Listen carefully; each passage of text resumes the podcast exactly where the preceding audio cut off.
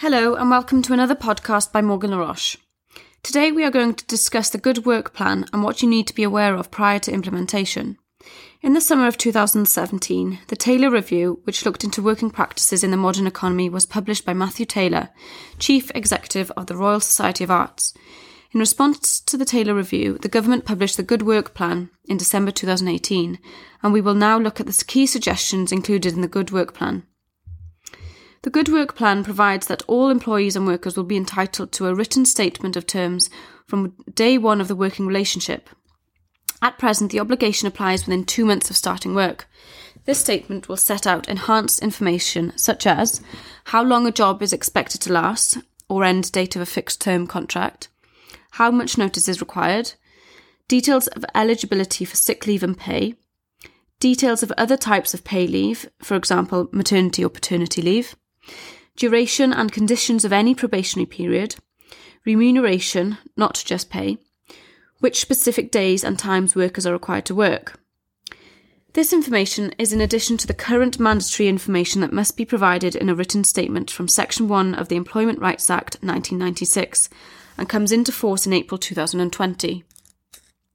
The Good Work Plan increases the holiday pay reference period from 12 weeks to 52 weeks where a worker has been employed by their employee for less than 52 weeks, the reference period is the number of weeks for which the worker has been employed.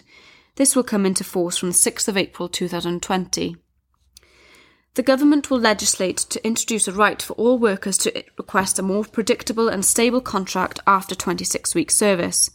In a bid to tackle what the Taylor Review referred to as one sided flexibility, when workers remain on insecure, atypical zero hour contracts for long periods of time.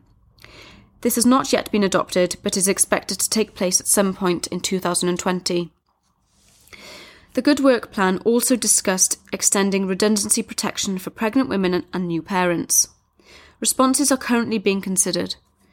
Finally, one of the key points made in the Good Work Plan relates to breaks in continuous service. It's been confirmed that the required period to break continuous service will change from one week to four weeks.